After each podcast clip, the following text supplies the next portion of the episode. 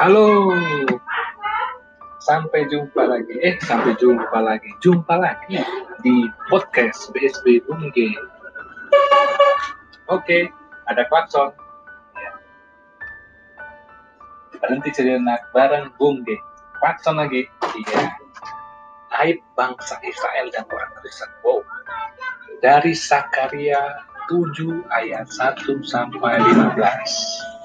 Perikop ini membuka aib bangsa Israel dan orang Kristen sepanjang masa. Penduduk Betel bertanya kepada para imam rumah Tuhan, apakah mereka harus berpuasa lagi seperti yang biasa dilakukan tahun-tahun sebelumnya? Dan ketika dikatakan, Tuhan berfirman, sekaligus menyindir, menjawab mereka di ayat 5 dan 6. Dia bertanya, apakah selama ini puasa yang dilakukan sungguh-sungguh untuk menyembah dan hormat kepada Tuhan? Sepertinya tidak. Tuhan tahu bahwa itu semua dilakukan hanya karena terpaksa supaya mereka, diri mereka aman. Dalam tanda kutip, tidak kena muka Tuhan.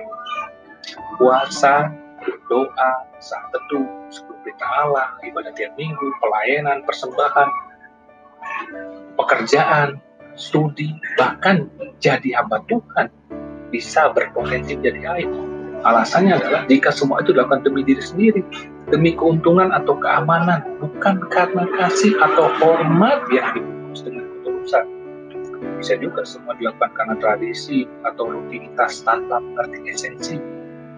Hanya diri kita sendiri dan Tuhan yang tahu apa motivasi hati kita. Kiranya kita dijauhkan dari motivasi yang salah. Kiranya kita mau bertobat jika selama ini motivasinya salah. Kiranya kita ingat Tuhan Yesus rela mati di salib bukan dengan motivasi untuk dirinya sendiri namun karena kasihnya pada kita. Marilah kita melakukan segala perintah dan kebiasaan yang Tuhan berikan karena mengasihi dia bukan karena takut atau supaya aman. Jangan lanjutkan aib bangsa Israel. Sampai jumpa